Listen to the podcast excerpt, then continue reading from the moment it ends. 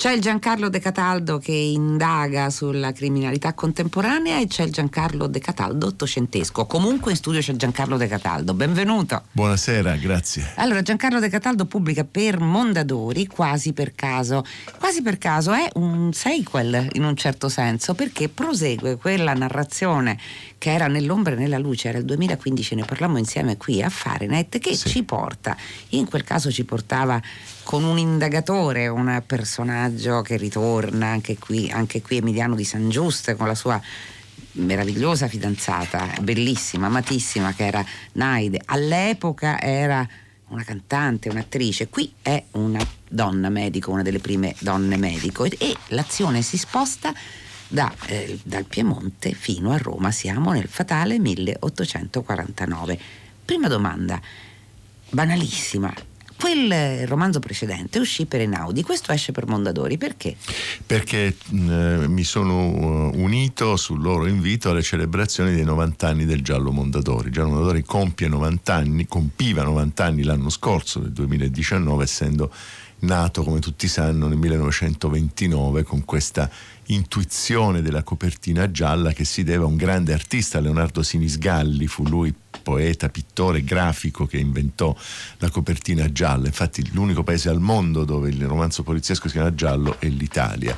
E quindi Mondadori ha chiesto eh, a un po' di noi di, di, scrivere, io non mi sono lasciato scappare l'occasione, gli ho solo detto vi va un romanzo storico perché avevo, come suol dirsi, in canna questa storia romana di Emiliano di Saint-Just, anche perché 2019 è 170 anniversario della Repubblica Romana, Mazzini, la prima grande Costituzione democratica italiana, eh, Goffredo Mameli, il Gianicolo e come diciamo una piccola scoperta di questo libro anche il primo reportage fotografico di guerra al mondo.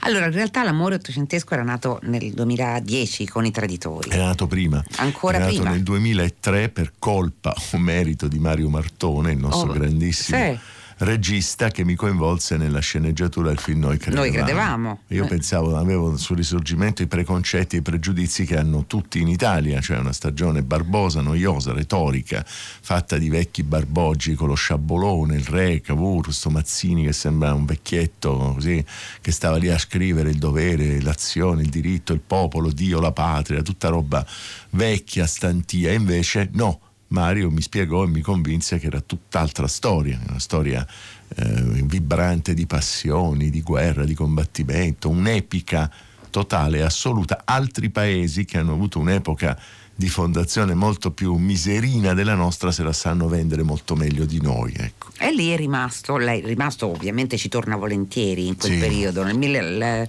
il romanzo precedente, Nell'ombra e nella luce, era sempre un'indagine gialla, in quel caso c'era un assassino seriale, il Diaul, sì. che viene ovviamente poi smascherato, non diremo come, neanche se il romanzo ormai è uscito cinque anni fa, eh, da Emiliano di Saint-Just. Eh, qui siamo eh, abbiamo alle spalle la, la, disfatta di Novara. Sì. Eh, Radeschi ha massacrato eh, l'esercito di, di, re, di, Carlo Alberto, c'è un nuovo re, c'è sempre Cavour, c'è sempre Emiliano di San Just ed è proprio una missione che Cavour gli impone che lo porta a Roma, dove è ben felice di andare perché è a Roma. Eh sì, perché Emiliano è questo giovane ufficiale dei carabinieri che diciamo, ama molto le indagini, anche questo è un dato storico reale, cioè in quegli anni l'arma dei carabinieri che era già stata fondata da una quarantina d'anni e che aveva già organizzato un suo efficientissimo servizio di informazione, uno dei primi servizi di informazione, diciamo pure servizi segreti occidentali, molto ben organizzato sin da subito dai carabinieri piemontesi, quell'arma si prende anche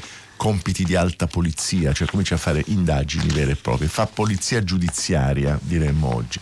Emiliano viene a Roma perché la sua promessa sposa è scappata inseguendo il sogno della Repubblica Romana di Mazzini e Vittorio Emanuele deve riportare all'ovile un giovanotto, suo mm. amico e compagno di Bagordi, reprobo. Aimone Fleury. Aimone, Aimone mm. Fleury, perché quelli erano erano molto più francesi che italiani, diciamocelo, parlavano anche meglio il francese dell'italiano e lo deve riportare a Torino perché gli serve per un suo disegno diciamo, politico sentimentale, diciamo, chiamiamolo così. E quindi spedisce Emiliano in questo terreno, in questo territorio ostile, perché a Roma la Repubblica Romana significava cacciare il Papa e mettersi contro tutte le grandi potenze europee difendendo un principio laico e democratico. Pensate che la Costituzione della Repubblica Romana del 1849 contiene un articolo la Repubblica si impegna a rimuovere gli ostacoli che impediscono lo sviluppo della persona, della persona umana che verrà ripreso cento anni dopo nella Costituzione della Repubblica Italiana che costituisce diciamo, la bandiera della nostra Costituzione, cioè il passaggio da uno Stato che si limita a osservare il gioco dei cittadini a uno Stato che decide di intervenire per aiutare i cittadini più deboli, lo sviluppo armonico della personalità umana, è un'intuizione meravigliosa. Ma è un momento di grandiose utopie, quando poi certo. Emiliano San Giusto raggiunge Naide e eh, viene ovviamente derubato da un riccetto che eh, certo. si porta via di Pasoliniana memoria molto diciamo.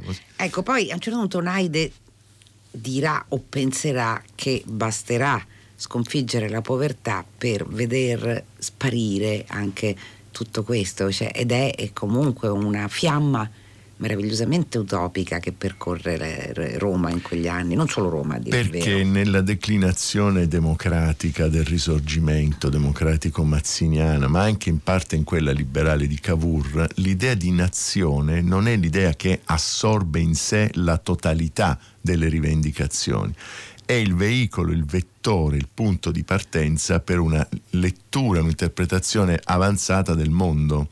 Eh, sia Cavour eh, diciamo, dal versante di, di centrodestra che Mazzini dal versante di sinistra e, e poi Garibaldi condividono questa necessità di far fare all'Italia nel suo complesso, nella sua eh, inter- interezza, un balzo in avanti, cioè sradicare un paese arcaico, rurale, eh, dominato da piccoli potentati e diviso in tanti staterelli, trasformarlo in una nazione forte e orgogliosa, ma non una nazione militarizzata, una nazione conquistatrice, una nazione culla della scienza e delle arti e nella visione di Cavour anche di un'innovazione tecnologica di cui lui fu pioniere. È interessante vedere la Roma vista da Torino nella prima parte mm. del romanzo perché poi diventa un romanzo completamente romano pasta alla carbonara inclusa, ma su questo torneremo Giancarlo De Cataldo, perché all'inizio Camillo Benzo Conte di Cavour, che all'epoca dei fatti ha poco meno di 40 anni, imprenditore, economista, politico, sa gustare una buona china, sa gustare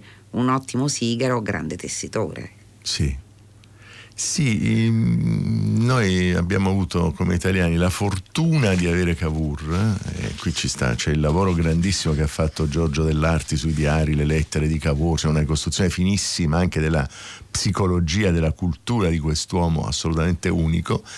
Eh, la sfortuna, lui muore presto, muore quando è all'ordine del giorno la questione meridionale, cioè appunto questa consapevolezza che ha Cavour che l'unità d'Italia nasce zoppa e va raddrizzata e, e lui era l'unico probabilmente che avrebbe potuto contribuire a raddrizzarla nella dialettica con gli elementi rivoluzionari, con, con la sinistra, diciamo. Si combattevano, però sostanzialmente cooperavano alla stessa finalità.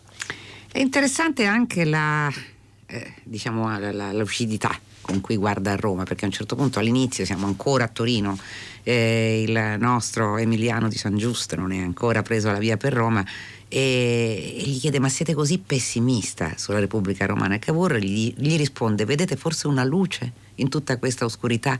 Le altre potenze non permetteranno mai che si radichi un'enclave sovversiva nel cuore dell'Europa. Il destino di Roma è segnato. Adesso io non posso onestamente dire che Cavour avesse questa consapevolezza e questa Però lucidità. l'ha immaginata. Beh, ovviamente ci si può arrivare con, conoscendone, come poi hanno conosciuto gli storici, la, la lucidità e la, insomma, la sapienza politica. Ma i nostri arguti ascoltatori, che hanno già capito dove lei va a parare perché conoscono la storia di quel periodo, citano la principessa di Belgioioso. Assolutamente. E ovviamente ci sono tante apparizioni in questo romanzo di personaggi che noi conosciamo e riconosciamo, proprio tanti, tanti che È una so. meravigliosa serie, cioè, sulla Belgioioso bisogna eh, fare una parliamo... meravigliosa serie televisiva. E la scriva, Cataldo. Io la posso anche scrivere, ma bisogna che qualcuno la finanzi. Vita della principessa di Belgioioso in tre minuti.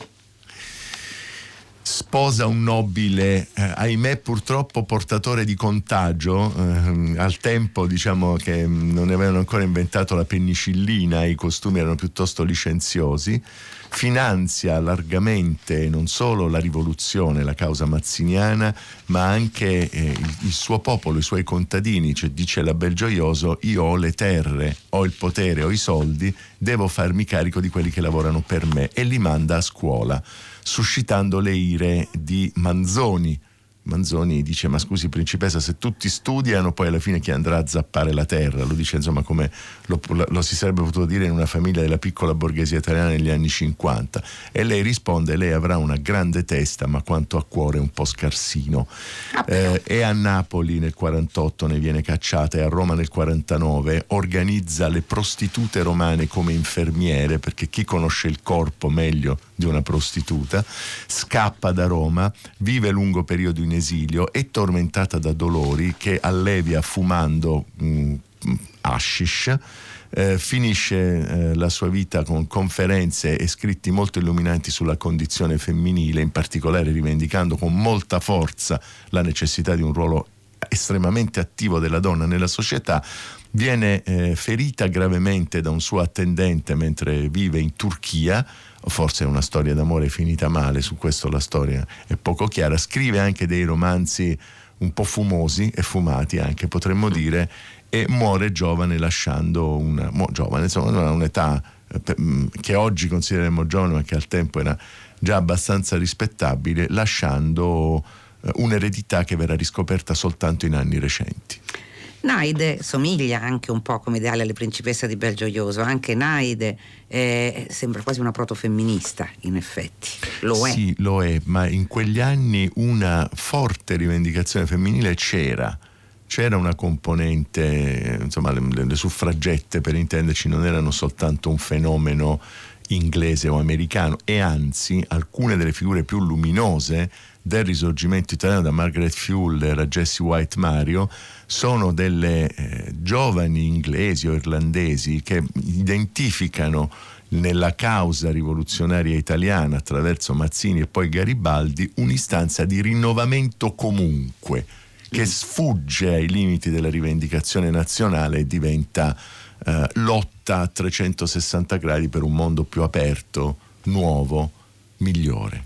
Dunque Roma, eh, soltanto le, le prim- la prima ventina, trentina di pagine del romanzo sono ambientate a Torino, siamo subito a Roma, siamo in primavera peraltro, eh, siamo il 4 di aprile e siamo al Pantheon e qui appunto Emiliano di San Giusto scopre, ha il suo primo impatto con eh, il ricetto e insomma la, sua, la, propria ingenuità perché viene derubato di tutto eh, poco prima di arrivare ai suoi alloggi, ma noi scopriamo per esempio che Mazzini, perché Mazzini è l'altro grande protagonista di, di questo romanzo, canta, suona. Si manteneva addirittura dando lezioni di chitarra eh, a Londra sì. e cantava, dicono le cronache, con la sua voce rocca e profonda da fumatore di sigaro. E questo lo apparenta un altro grande rivoluzionario di una generazione precedente, Filippo Buonarroti, che invece, essendo anche lui di origine nobiliare, Mazzini no, ma insomma veniva da una famiglia comunque benestante, si manteneva suonando il pianoforte dando lezioni di piano. Come ha voluto rappresentare il suo Mazzini? Di Cavour abbiamo detto. Mazzini è un grande mistero perché nello stesso tempo un uomo di profonda religiosità, anche se religiosità laica, si inteneriva, per, insomma, viveva in stanze con gli uccellini liberi perché insomma, non sopportava di vedere creature in gabbia, però allo stesso tempo organizzava compagnie della morte e progettava attentati politici. Io sono rimasto molto impressionato quando ho rivisto un documentario di qualche giorno fa un discorso nel quale Craxi, un discorso molto polemico a proposito della questione palestinese, della vicenda dell'Achille Lauro, citava tra i padri della patria Mazzini e suo, eh, diciamo, la sua consapevolezza della necessità del ricorso in determinati momenti storici alla violenza come strumento di, di azione politica. Ecco, sono Ovviamente Mazzini aveva, non, non, agiva in sistemi democratici, aveva eh, contro di sé dei regimi assolutisti quindi il tirannicidio appartiene alla tradizione nobile sulla quale è stato fondato anche lo Stato italiano. Però ogni tanto ricordare appunto che non si trattava soltanto di una stagione edulcorata, pizza e fichi in cui vabbè balliamo e alla fine si fa l'unità d'Italia e nemmeno soltanto le battaglie campali di Garibaldi, ma anche un'attività sotterranea, occulta, eh, spregiudicata perché la lotta, la lotta, per la conquista del, de, dell'indipendenza di un paese, di un popolo, eh, si fa, si fa in, in, modo molto serio, anche in modo molto cruento e crudele a volte. Ecco, ricordare questo significa anche ricordare le nostre radici, non annullarle tutte in una sorta di melassa indistinta e retorica. Ecco, molte, molti di questi incontri e scoperte spettano a Emiliano di San Giusto e ovviamente al lettore, che va a incontrare, questo devo dire per chi conosce la storia di quel periodo, piacevole, un piacevole incontro, Ciceruacchio, Angelo Brunetti, detto Ciceruacchio. Ciceruacchio che è passato alle storie, alla storia come popolano, in realtà era un agiato mercante. Mm. Ci sono le, chi voglia studiare un po' la Repubblica Romana si deve leggere i libri di Stefano Tomassini, che sono assolutamente fondamentali. Io ho attinto a piene mani da lui e anche dalle cronache del tempo. Le cronache di, di, Roncalli, per esempio, sono assolutamente fondamentali, perché Roncalli è a Roma e racconta giorno per giorno quello che accade, come se fosse appunto il cronista di punta del messaggero, per dire, no? o del tempo, insomma, di un giornale romano. E, ehm, beh, Ciceruacchio però è un anello di congiunzione tra il popolo, è un anello di congiunzione effettivo tra il popolo romano e la borghesia e anche l'aristocrazia che vogliono eh, i giorni della Repubblica Romana, perché uno diciamo, il più scatenato agitatore è Luciano Bonaparte, il cugino di, di Luigi Bonaparte che poi diventerà Napoleone III. Principe Luciano, principe di Canino, che è uno di questi arruffapopolo, diciamo, sempre per le soluzioni estreme, mentre Mazzini, per esempio, è in questo sorretto da Ciceruacchio dal partito mazziniano romano, come legislatore, come governante romano, è un super moderato attento ai diritti di tutti, alle libertà di chiunque, compresa la libertà di quei religiosi che invece tramavano nell'ombra contro la Repubblica. Eh, un piemontese a Roma in quegli anni scopre tante cose, scopre Trastevere, scopre la porchetta, scopre la pasta, sì. la carbonara su cui lei ha detto una piccola bugia confessata. No, un'enorme bugia, un'enorme la dica, bugia. La dica chi ci ascolta. A fini narrativi mi serviva la pasta alla carbonara, la faccio inventare praticamente a un nobile romano ispirandosi ai carbonari, cioè ai rivoluzionari.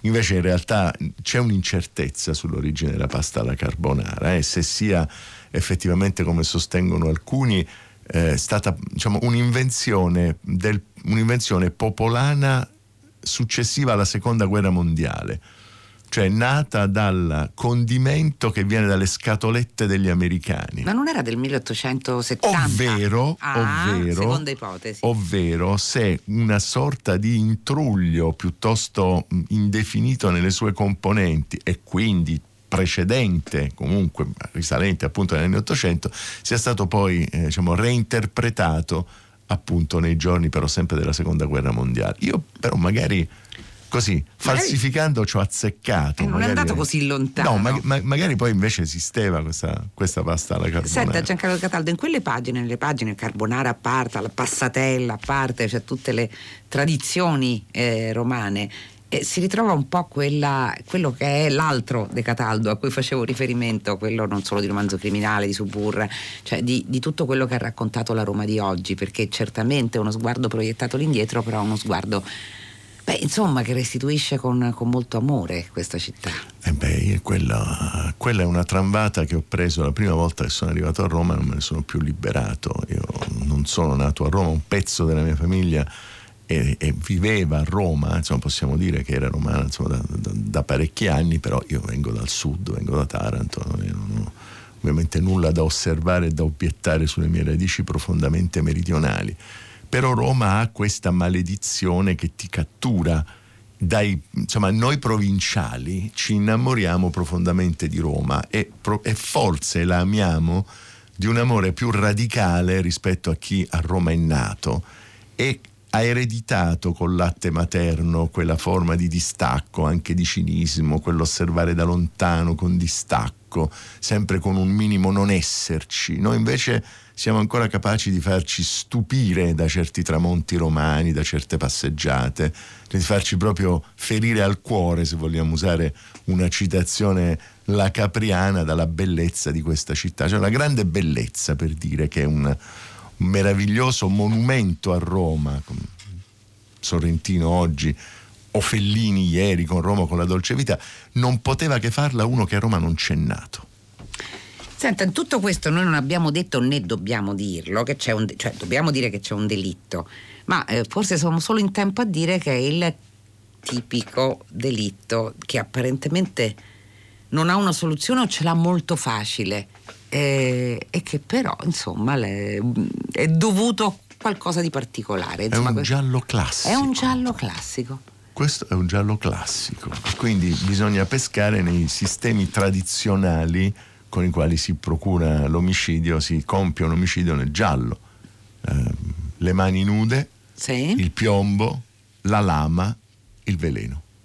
Noi ovviamente non diremo quale, né diremo, anzi no, questo lo possiamo dire, che per sempre arguti ascoltatori di Fahrenheit che tutto scovano, beh insomma c'è anche un un, diciamo una caratteristica, un errore, un errore storico. Un errore storico un voluto. Errore storico. Beh, insomma, è voluto. Io adesso me la vendo così che è voluto, ma quando il mio amico Alberto Mattioli me l'ha fatto notare, mi sono dato le testate nel muro. Non eh. ci sarà poi nella prossima ristampa. Quindi sfidiamo eh, i melomani a, a, scoprirlo. Perché si tratta ovviamente che riguarda il canto. Eh, un'ultima cosa, c'è però una sorta di malinconia alla fine, perché il lettore sa che è quello che avverrà quel 4 luglio alla Repubblica Romana. È uno di quei momenti in cui la, nostra, la storia si ferma, si avvolge su se stessa e torna indietro. Cavour ha ragione, non c'erano le condizioni politiche, storiche, così come aveva ragione Garibaldi a non volere la spedizione di Sapri, perché non c'erano le ragioni politiche e storiche. È vero che la storia non si fa con i se e con i ma, però se se avessimo avuto uno Stato laico, libero, orgoglioso e indipendente, se il Papa fosse tornato esclusivamente come sovrano religioso e non con la pretesa di imporre anche attraverso la repressione il potere temporale, se, se l'Italia migliore avesse prevalso allora, forse oggi avremmo un paese migliore oggi. Quasi per caso, pubblicato nel Giallo Mondadori, l'ha scritto Giancarlo De Cataldo. Grazie per essere stato con noi. Grazie a voi. Farenette si chiude. Allora, i saluti, i saluti, della redazione subito, Giosuè Calacciura, Michele De Mieri, La Gemmato, Clementina Palladini, Daniela Pirastu, Laura Zanacchi, Benedetta Annibali in regia, Susanna Tartaro che cura il programma, Emiliano Trocini alla console. La linea va Luca Damiani per, Damiani per 6 gradi. Ricordate domani sabato alle 10.15 Expat con Marco Motta e Sara Sanzi a partire da domani e poi per tutti i sabati Fahrenheit torna lunedì su Radio 3 alle 15 fino a quel momento felice serata felice fine settimana a tutti voi da Loredana Lipperini